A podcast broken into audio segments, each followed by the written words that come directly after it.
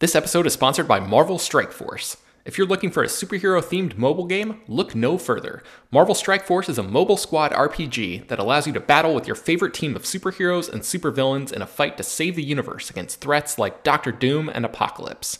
Your goal is to power up your favorite characters to complete missions, unlock gear and other resources, and beat other players in PvP modes like Alliance War and Real Time Arena. The game is currently celebrating its six year anniversary, and they're letting new users in on the celebration by providing free stuff, courtesy of our unique link in the show notes. The anniversary consists of weekly events and bonuses, and if you complete each event, you can receive special rewards and skins. Make sure to log in each day and each week to take advantage of all of the new characters that are being released specifically for this event. This will be Marvel Strike Force's most generous event to date, so don't miss out. We've received a unique promo code, so new users can follow our link in the description and use the promo code MAXPOOL. That's M A X P O O L. Thanks to Marvel Strike Force for sponsoring this episode. Hello, everyone, and welcome to the Slash Film Show. Today is Thursday, August 17th, 2023. On today's episode, we are going to gather around the virtual water cooler and talk about what we've been up to. My name is Ben Pearson. I'm an editor at slashfilm.com, and I'm joined on today's episode by Slash Film editor BJ Colangelo. Hi, hi, hiya. All right, BJ. Uh, I was gone all of last week. I, with my wife, we visited uh, Turks and Caicos. We're celebrating our 10 year wedding anniversary a little bit early. So that was uh, just a fun little uh, trip that we planned. And um, yeah, just a, a, really cool country that I'd never been to before. Uh, I actually didn't even know where it was. Like I'd heard people talk about it before, but it's in the Caribbean. So if anybody's wondering, um, yeah, just gorgeous, clear blue water. Uh, if you want some pictures and stuff, you can follow me on Instagram at Ben Pears. We posted some stuff there. Um, I don't, I don't really need to go through like a play by play of anything because most of the time we just spent like, you know, drinking and sitting on the beach and uh, enjoying that whole, um, you know, just a relaxed vibe. But th- there was one cool thing that we did um, that I put a couple pictures up on Instagram of where we uh, had the opportunity to take a jet ski out to a shipwreck. Like a, um, I think there was it was like 20 years ago, a hurricane. Um, basically, like a, a ship was anchored out in the ocean, and a hurricane came by that was so strong that it like dragged the ship aground out, you know, miles out um, onto like a sandbar or something, and it was so stuck that they just left it there. So oh uh, oh now it's it's become something of like a little um, you know minor tourist attraction where like it's just this rusted out old ship and you can ride a jet ski out there and climb up on the side of it and jump off into the water and then ride the jet ski away laughing that you did this crazy thing. So uh, yeah, it was it was very cool. If you ever get a chance to uh, you listeners or you BJ, if ever get a chance to you know go out there and, and, visit i would recommend doing that. It's very dangerous that that uh, particular activity. It's like one of those things my wife and i were talking about it afterwards like there's no way that they would do that in america that like a company would advertise for such a thing because it's like they just kind of let you up there on your own and you could you know fall through the floor. There's like rust everywhere and very sharp it's you know there's no uh there's no um you know american uh guardrails or anything that you would expect um, from you know a, a like a, a, type of scenario where you pay for an experience or whatever. They're they they basically just kind of like metaphorically throw you into the deep end up there. So uh, yeah, really fun stuff. But um, speaking of fun things, BJ. Mm-hmm. You uh, you had a, a fun little uh, interaction recently yeah, uh, after three and a half years of being so careful that it was like a detriment to my friendships and my career, uh, I got COVID. And for those at home listening who do not know this, I am also a pancreatic cancer survivor. So I do not have an immune system. It is all just made by chemicals and injections. So getting COVID uh, is very, very dangerous. But I didn't die. So that's great and i'm very happy truly great yes. I'm very happy about that. Um, i'm very happy that i was you know vaccinated boosted you know had had a lot of care around me and people dropping off lots of food and things for me um, so that i could you know be be taken care of which was a, a, relief. I'm still kind of feeling the effects of it. My energy gets zapped uh, pretty pretty intently, but I'm glad that I have my taste back because I was like licking lemons and putting my whole face in in coffee just to feel something. I was seeing how many warheads I could put in my mouth until like the film of my tongue started shredding off from all wow. the sour because I couldn't taste any of it. Um, so you know just be be safe out there. It's a lot harder for us to know just how bad covid is getting again because you know the government's not tracking those numbers anymore. So mm-hmm. you know let let me be your warning to be safe. Yeah especially i mean i you know around the time that you got it and even still now i feel like you know a lot more people that i know anecdotally um, are getting it. And like you said, it's just so difficult to track compared to what it was, you know, sort of in the mm-hmm. in those mm-hmm. early days of the of the pandemic. But yeah, if you if you're one of those people who has been like, oh yeah, COVID, like it's not really that much of a thing anymore, I would just recommend, you know, like masking up in public and stuff because uh and you know, of course, I'm not a doctor. People can do whatever they want to do, but just like if you haven't been, been paying attention, really, is what I'm saying. Yeah. Um, you know, pay attention because a lot of people uh, are are getting COVID again. Yeah. It's it's not fun. So um, yeah, that that's all that I need to say about that, I guess. But BJ, I'm, i mean, you sound great, and I'm so glad that like that your taste is returning and that you're feeling better and all that. So, um, you know, a lot of people, God, like the one of the scariest things about COVID to me is like the the long COVID thing, and you're te- you're yeah. talking about still being, um, you know, winded and stuff like that. And I hope that that uh,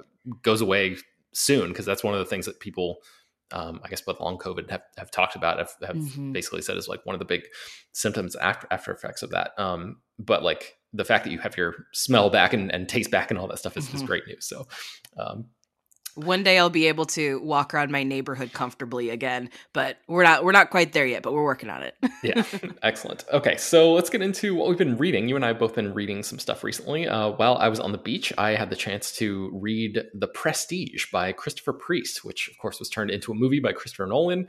And uh, I was curious about this book. I'd, I'd, had it, I think, on my shelf. I'd bought it uh, like a used copy at a bookstore a long time ago, and I was, you know, I'm always curious, like how. Um, when movies are adapted from books, how close they hew to the original story. And The Prestige, the book, is really good. I, I love The Prestige, the movie. Um, how do you feel about that movie, BJ? Um, it's my favorite Nolan film. yeah. Okay. Good. I think um, I wonder if we've talked about that before because I think it might be my favorite of his as well. Um, it's just so yeah. I, I, love the structure of it. I love the character work. I love the the thematics of it. Like everything. You know, the the aesthetics. Everything. It's it's so uh, it's like one of my favorite movies of all time. I think. Um, but I was curious about the book, and it, it it opens instantly with characters that are not in the movie at all, and like a framing device that's set essentially in modern day. And I'm like, what, what the hell is going on here? I was not expecting this at all. Um, so I would highly, highly recommend reading the book because there's enough in it. A, majority of the movie is, or I'm sorry, a majority of the book is the same as the movie. There's there's a lot of like very familiar stuff, but there's just enough interesting uh, additional characters and like that that uh, framing device that I mentioned, and like little twists and pokes and things that are slightly different that make it like a really really interesting read and also give me much more a deeper appreciation for what uh, jonathan and christopher nolan were able to do writing the screenplay for the movie version because they they really like shaved off all of the you know uh, what they thought were extraneous or maybe elements that wouldn't work as well in a movie but they work really really well in literary form in the in the book. And most of the book is um I think it's called epistolary, where like it's presented in the form of uh, letters or like journal entries and stuff like that. Oh, that's um, fascinating. Um, yeah, so that that was a really cool thing. Like it, it you know, a, a chapter is like here's Alfred Borden and here's the look into his journal, and it, it sort of goes all through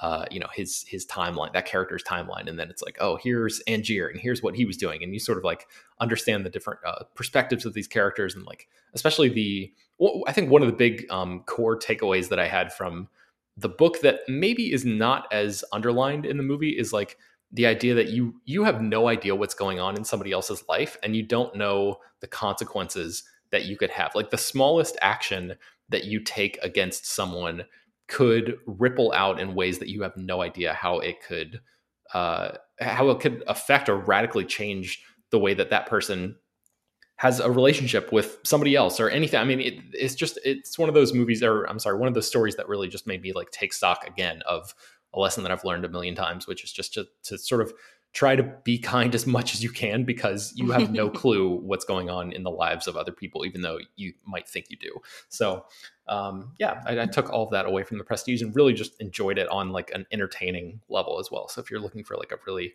uh, slick, um, really cool, interesting, uh, thought provoking read, I would recommend that. What have you been reading, BJ? So I just started Unlikable Female Characters, The Women Pop Culture Wants You to Hate by Anna uh, I'm gonna butcher her last name, and this is a problem because I've been on her podcast. Uh, Bogutskaya. Um, she also runs the Final Girls podcast, but um, and and full disclosure, I picked this up because I forgot that probably a year ago, she was like, Hey, can I quote this piece that you wrote about the movie Promising Young Woman in my book? And I was like, Yeah, of course. Uh, but what I didn't realize is that this book is uh, it, it's nonfiction and it is analyzing the the boom of unlikable female characters in film and television and how female characters are no longer kind of beholden to having to be likable. Mm-hmm. And so it's looking at the different archetypes that exist between like the shrew, the crazy woman, the mean girl, the slut, like all of these quote unquote unlikable archetypes that are attached to female characters, looking at how they've been presented throughout time. Um, it's been really, really fascinating and also really fun because Anna writes with uh, a lot of pop sensibility. Um, so she obviously is a very gifted academic, but she writes in a way where it's very fun.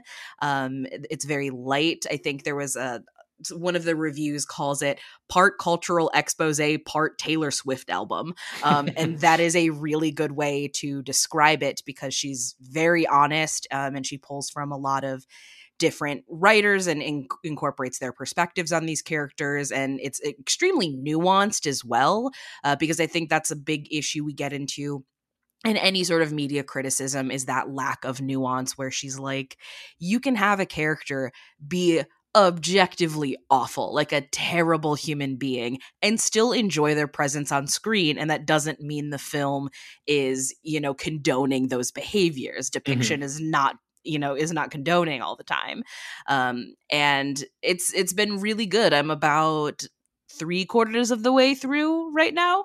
Um, it's it's a it's a nice easy read if you're somebody who's into looking at sort of these cultural like pop culture analysis books. I highly highly recommend it. That sounds awesome. I I I, I talk about this stuff and think about this stuff all the time, but I don't find myself reading very many books on this. I think maybe because it's so ingrained in my like day-to-day life, but I also am fully aware that like there's so much more that that is out there for me to learn about these subjects and like ways for me to sort of help shape the way I think about this stuff. And this sounds like a great, uh, I guess, like jumping off point for um, for a conversation that has been ongoing for a long time. So uh, that is called "Unlikable Female Characters: The Women Pop Culture Wants You to Hate." So definitely check that out. Sounds great. Um, all right, before we get into what we've been watching, let's take a quick break and then we'll be right back. All right. So one thing that I watched recently was Talk to Me. Uh, I mentioned this on the podcast earlier this week. Uh, this is the movie by Danny and Michael Philippou, the uh, horror film that's out. BJ, have you seen Talk to Me yet? I love Talk to Me. This okay. is very my alley.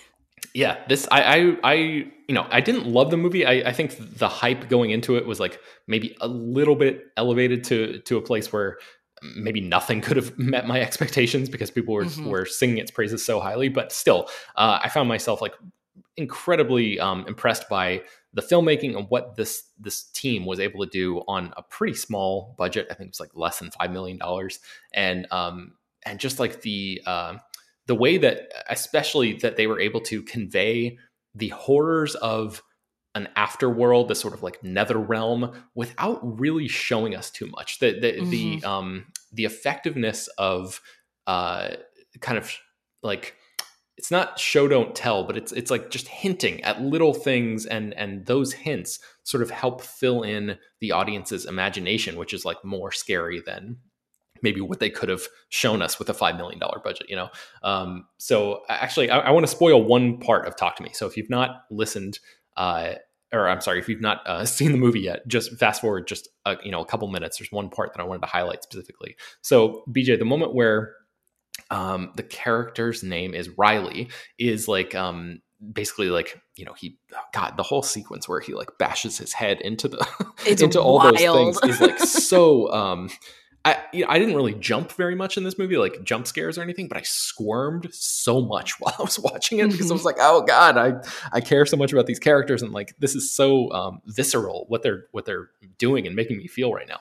Um, but the moment after he basically gets um, you know uh, possessed by the the demonic forces in this movie, and then the moment that uh, Mia is shown what is happening to Riley or potentially what is happening to Riley. There's there's this Mhm. really nice line that the movie walks in terms of like uh whether or not you believe what the otherworldly characters are saying to Mia because they have this um, you know potentially um uh not so clear motives and you know th- there's a lot of like manipulation potentially going on there um so you never really know exactly if what she's seeing is meant to be literal or or um you know just a representation or just an out and out lie but the moment where she sees what is happening to Riley and uh, there are all these writhing bodies and his face is just sort of like barely peeking up out of this mass and he seems just like contorted and in, in so much pain and agony and it's just this really quick shot and the the lighting in the whole scene is very red. Uh it's basically like it seems like they could have just gone into any room and drenched it in red lighting and just kind of had people writhing around in slow motion. And like it's you know the, the practicality of what it took to shoot that is relatively simple. You know they didn't have to like design Mhm. an entire hellish you know um, art design and or uh, art decoration and, and production design and all that. It's it's very uh, tactile and simple. But that idea of the, that character being trapped in there and just being like slowly um you know worn away for eternity and and like tormented in that way was so effective to me and and I was just like blown away by how um how incredibly efficient the filmmaking was in terms of like getting that idea across. So that that I think was my favorite aspect of this entire movie. But um I, I don't remember if we talked about what you thought about Talk to Me on the podcast before, but um what are your memories of it or what are your um thoughts about it now?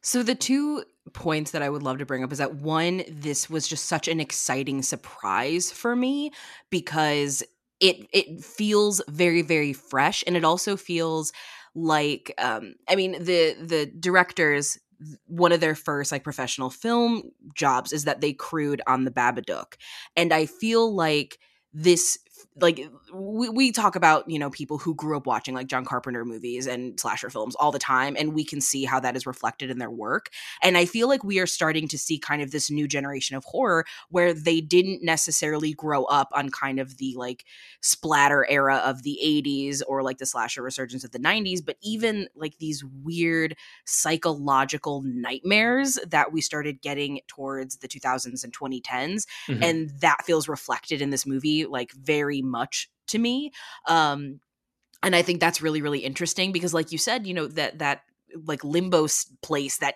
he's kind of in it feels so grounded and like that's what makes it scarier to me because i can effectively imagine this place yeah. which is very scary to me. Um, but the other thing is, I have fallen down rabbit holes uh, watching them do interviews.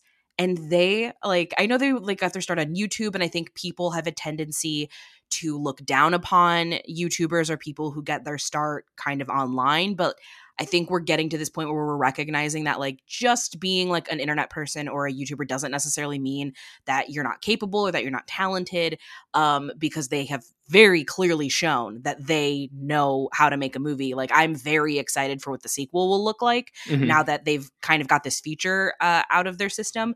But every interview, that like they are so likable and they are just so excited that people like their movie and it's infectious and it makes me root for them and it makes me like want to follow their careers because th- there's just no like phoniness about them. There's no pretension about them. They're just like, hey, if you like our movie, that's cool. If you don't like our movie, uh, that's cool too. Hopefully, you like the next one. And it's like, whoa, I like this energy you're bringing.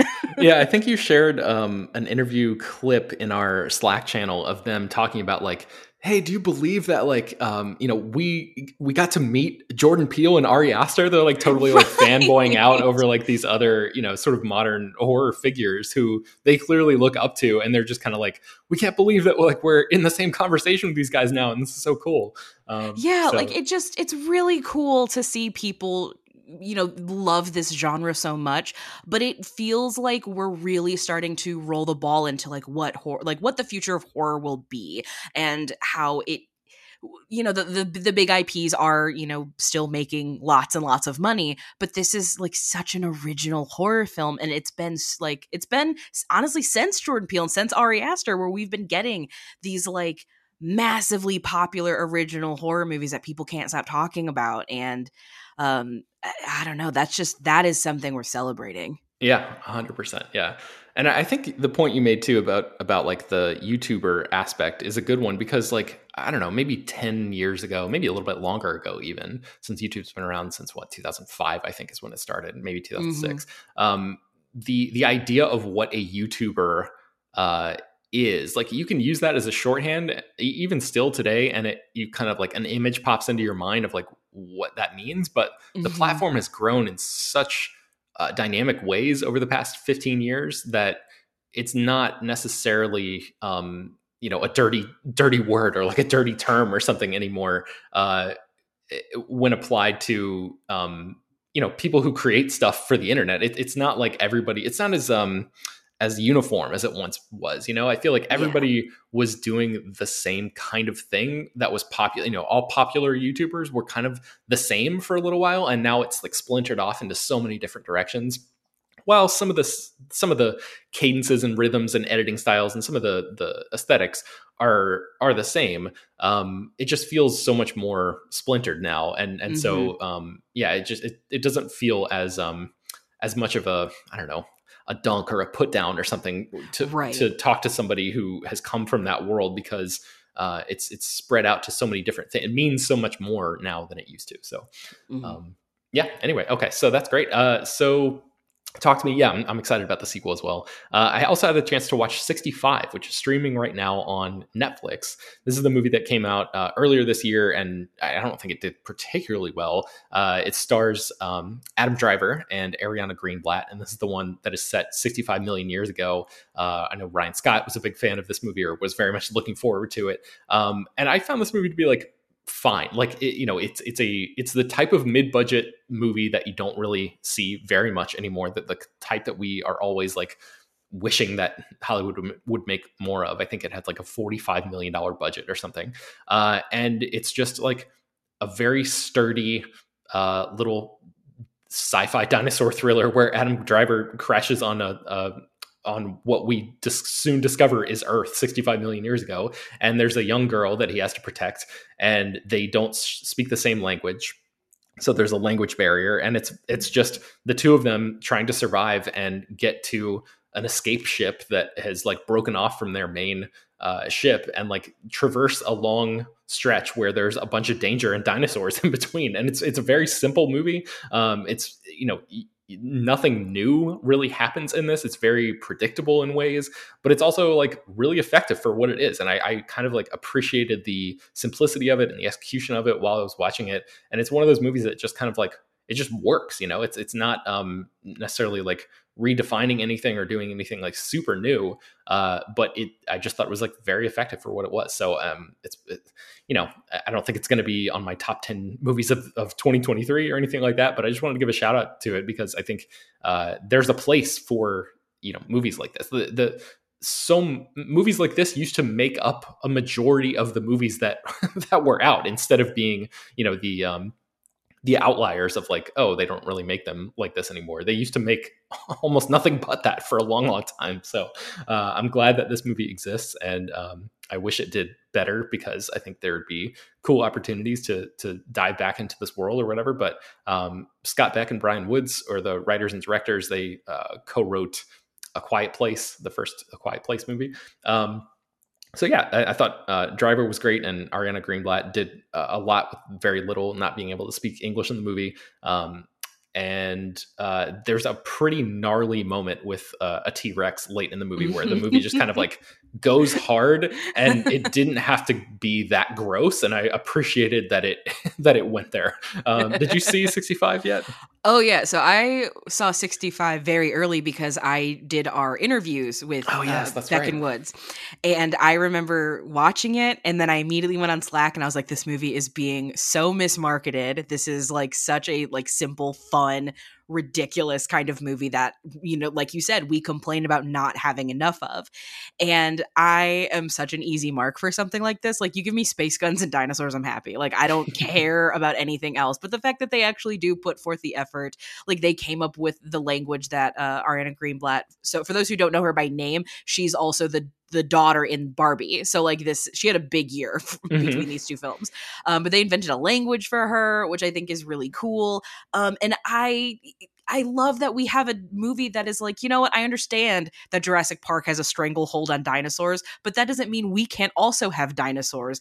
Uh, the more dinosaurs, the merrier, as far as I'm concerned. Yeah, and I, it actually doesn't feel like I, I was worried about that uh, aspect of it. In that, like the Jurassic Park and Jurassic World movies have done so much to define the idea of what dinosaurs look like in our cultural consciousness that I was Mhm. worried that this movie might, because of its sort of middle budget or whatever, might um, just look really dodgy with the CG and like not be able to stand up to that stuff. And of course, it doesn't stand up to like the practical aspects of the original Jurassic Park because Mhm. those No- dinosaur nothing aspects. yeah, yeah, I mean that was just like a once in a lifetime thing, and even the Jurassic World movies don't hold up to that now.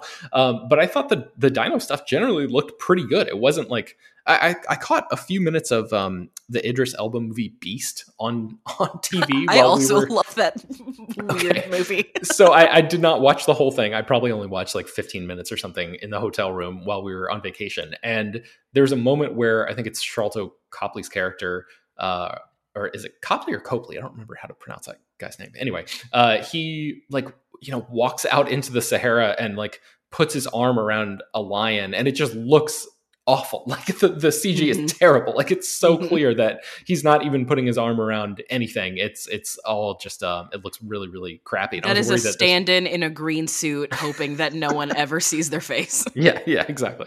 Um, so 65 has none of that. It actually like all the dinosaur stuff actually looks pretty good, I think. So, and especially the the moment that I'm alluding to at the end, which is like the the big, Oh, yeah. uh, yeah. I, I don't want to give it away. It's like genuinely watch it. scary, which I think is cool because di- like be, like it, it's so hard not to do the comparisons to Jurassic Park.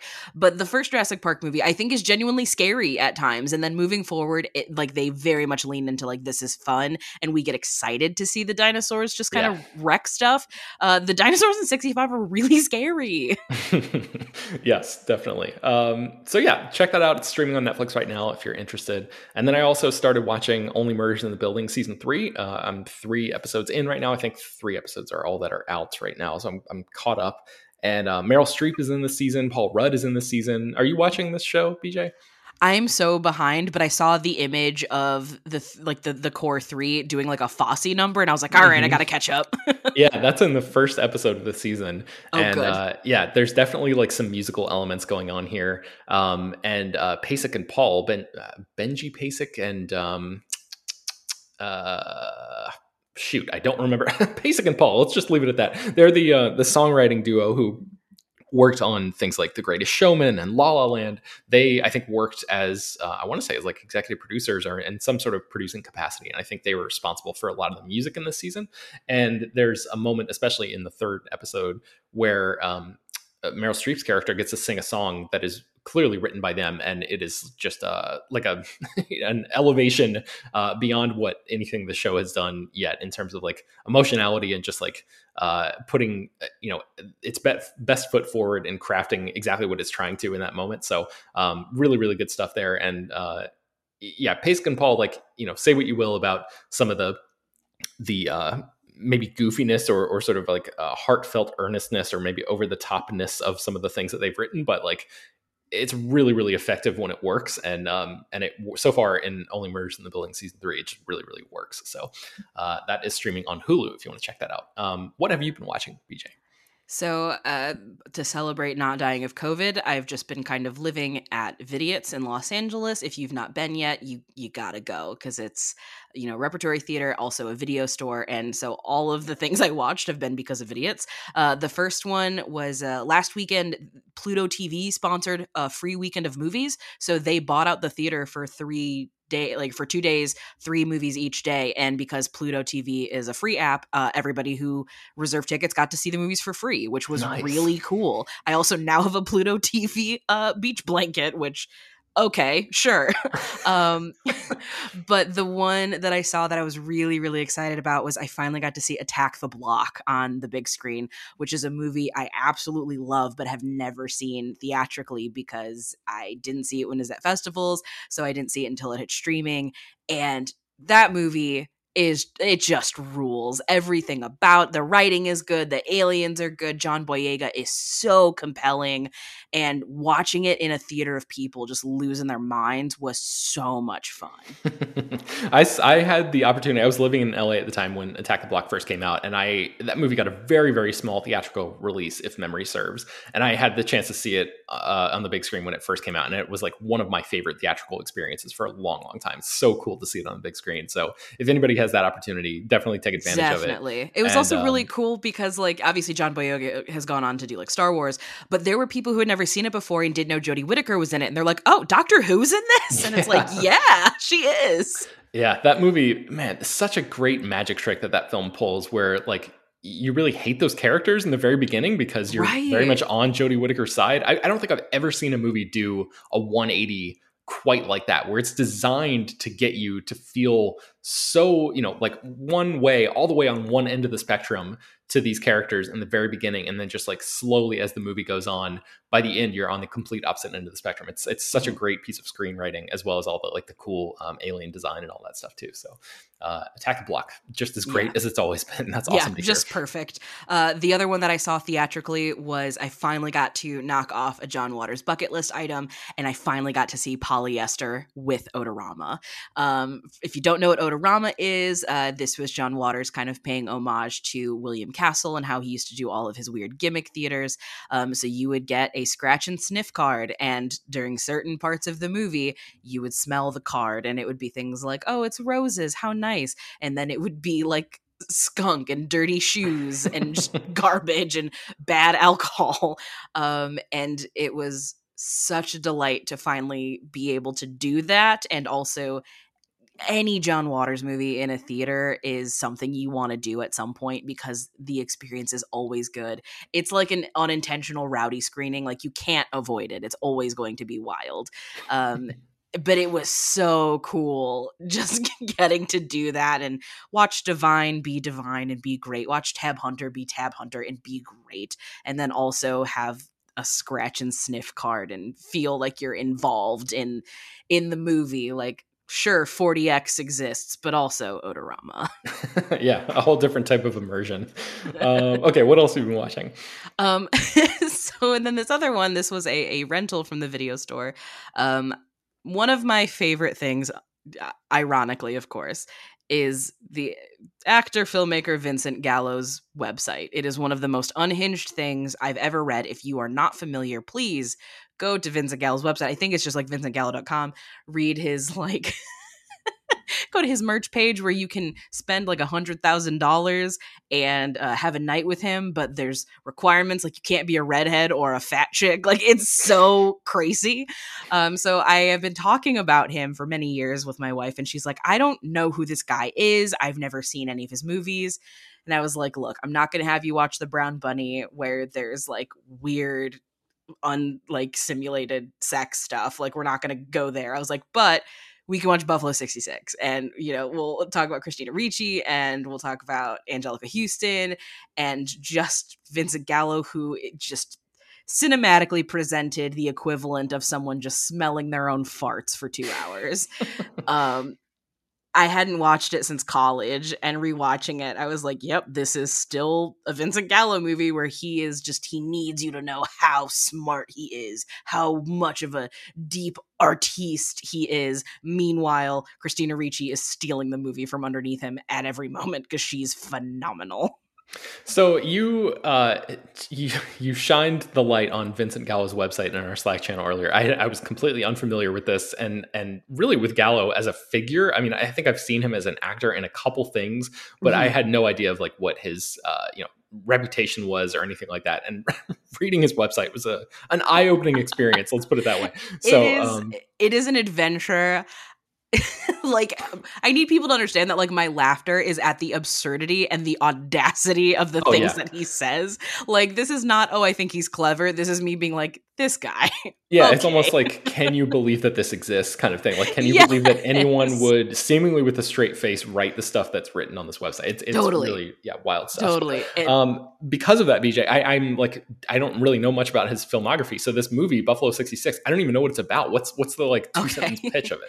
Uh, so it is. Uh, he is a, a guy named Billy Brown. He just did like five years in prison, but no one in his family knows he went to prison. He just went to prison and i think they just think that he he was he was gone um he then uh kidnaps uh, Christina Ricci from a tap dancing class and says, You need to pretend to be my wife, and gives her this new name. And the new name is of this girl that he does know in real life, played by Rosanna Arquette.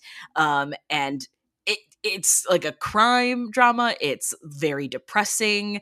It is a it's an indie film that people did really like when it came out. I do, I do want to say that people really really liked it. Um, it is kind of impressive for like a like a micro budget indie film, but once you know that like oh Vincent Gallo's not acting in this, he's just this weird guy who's playing someone who thinks it's totally acceptable to kidnap a girl from dance class and be like, be my wife and pretend to be my wife to my parents or I'll kill you. And it's like, okay, sure. And like weirdly, she uh, develops a, like an affinity for him. Like it is madness, absolute madness. Yeah, this definitely sounds to me like a uh, like a post Tarantino. Like, did this come out in the nineties? Oh, it sounds like a ninety movie. Yeah, okay. this came out in ninety eight. Um, it gets its name uh, from like the Buffalo Bills football team who hadn't won. Uh, like they haven't won anything I think since like 1965, and they lost in 66 like there was like a field goal that was bad I, like my brain kind of glosses over sports knowledge mm-hmm. um but the thing that i like like to promote the most to people is that the performance Anjelica Huston gives as his mother is so outside of what she normally plays because Anjelica Huston has such striking features. I mean, she's Morticia Addams, so she plays a lot of roles like that. She is like such a sweet Midwest mom who cares about her family in this.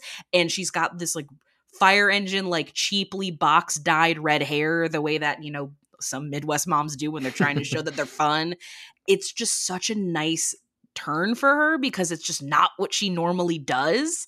Um, there are some scenes in it that are like genuinely mesmerizing to watch. There's a, a tap number that Christina Ricci does in a bowling alley, and it's like very dreamlike and it's like there are moments where it's like I get why people were so into this, but once you read Vincent Gallo's website, anything you rewatch, you're like, oh, this guy, okay, yeah, it's uh, it, it colors your perception of everything that he's yeah, done. it's I mean, it it's impossible, to. it's impossible not to.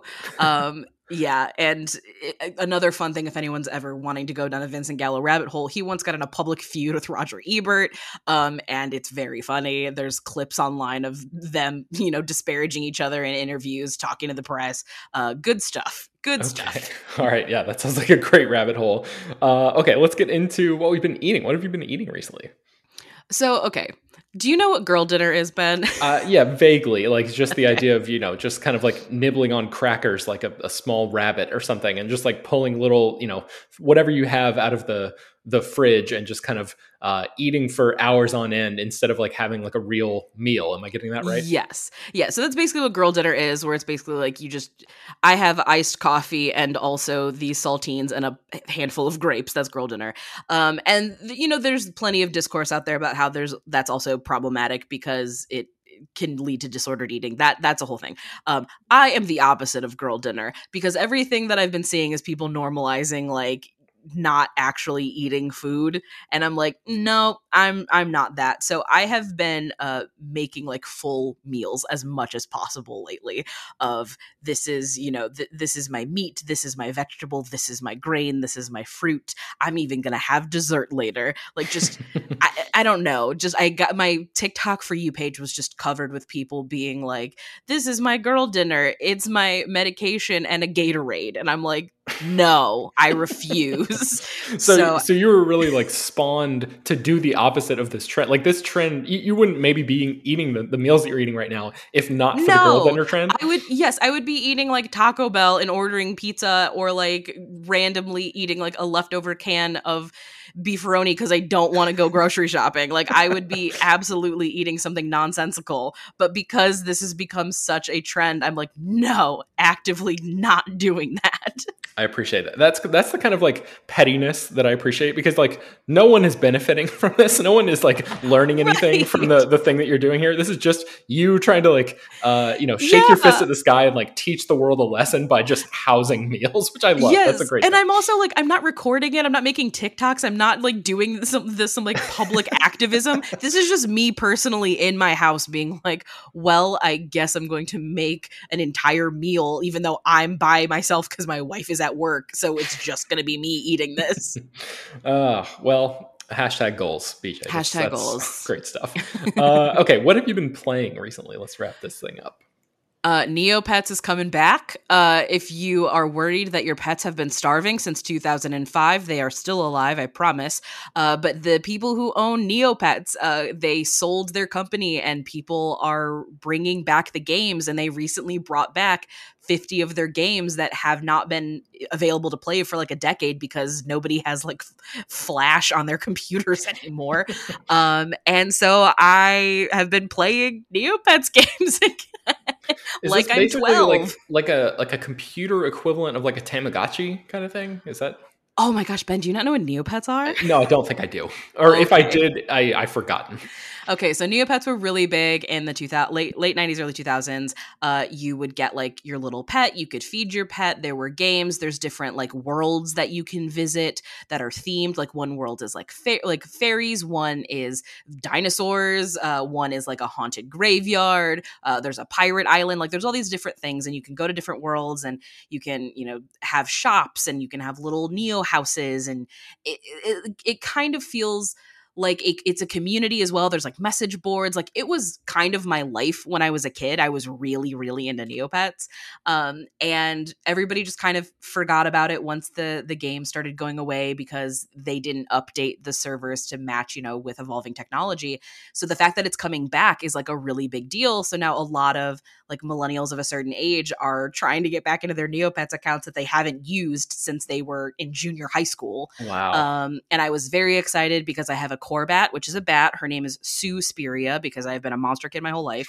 um, and I was very stoked to see her. And I've been playing all of the the games and they're all like browser games and some of them are genuinely really hard but they have games that are puzzle based uh, so ones that feel very much like like a sudoku type games there are some that are skill based some that are luck based uh, like they have versions of like snake and every like but it's all within the world of neopets um, it's very fun, very addictive, and I'm very excited to see that a new company is bringing it back to life and it doesn't have to require everybody to start over everything that you like i opened my like neopets bank account with like all of my neo coins in it and i was like oh i've collected a decade's worth of interest. This is cool. Wow. i can have whatever i want. Man that is uh that is a level of um of I don't know what uh, like a level of detail that I did not expect for uh, you know something that I really knew nothing about. It's but, um, extremely um,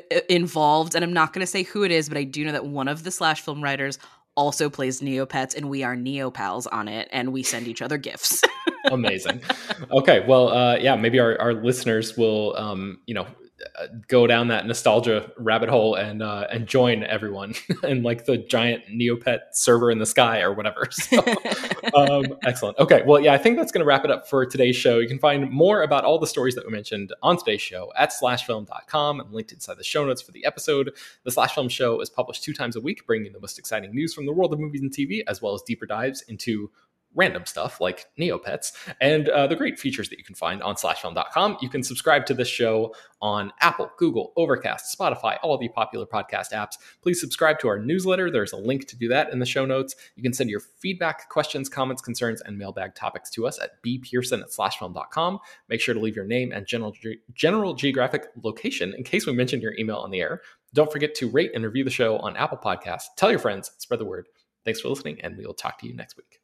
Get ahead of postage rate increases this year with Stamps.com. It's like your own personal post office. Sign up with promo code PROGRAM for a four week trial plus free postage and a free digital scale. No long term commitments or contracts. That's Stamps.com code PROGRAM. Is your wallet a little lighter than usual after the holiday season? Consider it money well spent because you deserve to live your best life, and the Chime checking account wants to help you live yours to the fullest. A little extra money goes a long way, which is why the Chime checking account has tons of benefits that millions of members love, like fee free overdraft up to $200 for eligible members, no monthly fees, and access to over 60,000 easy to find and fee free ATMs. You even get paid up to two days early with direct deposit, all while managing your money on the go, including sending and receiving money fee free with friends that aren't even on Chime. Sign up for Chime today for you and your wallet. Get started at chime.com slash goals24. That's chime.com slash goals24. Banking services and debit card provided by the Bancorp Bank N.A. or Stride Bank N.A. members FDIC. SpotMe eligibility requirements and overdraft limits apply. Access to direct deposits up to two days early depends on the timing of the submission of the payment file from the payer. Out of network ATM withdrawal fees may apply.